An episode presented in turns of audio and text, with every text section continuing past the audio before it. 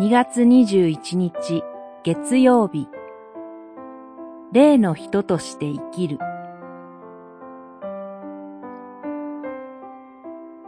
ローマの信徒への手紙八章。肉に従って歩む者は肉に属することを考え、霊に従って歩む者は霊に属することを考えます。八章五節。パウロはここで肉の人と霊の人とを対比させます。肉の人とはその全体性において古きアダムにある人間です。霊の人とはその全体性においてキリストにある人間、キリストの命の霊の法則を生きる人間です。両者は相入れません。互いに対立するのです。肉の人は自分の思いを遂げようとします。一方、霊の人は何よりも神の御心のなることを祈り求めます。霊の人は立法の要求を自力で満たそうとは考えません。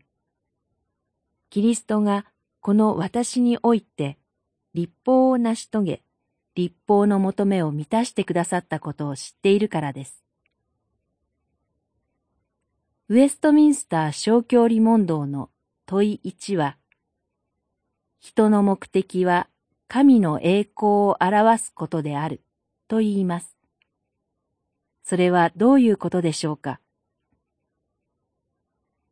キリストを通して私たちにおいて立法が守り通され、成就され、信仰により義とされた私たちが命に導かれます。その私たちの五体を通して神の栄光が、また神の愛と義と命と救いの恵みの力が表されるのです。霊の人は精霊に信頼し、精霊の導きに委ね、精霊が御言葉をもって指し示してくださる道に従います。その道において、私たちはキリスト、そのお方に似せられていくのです。祈り。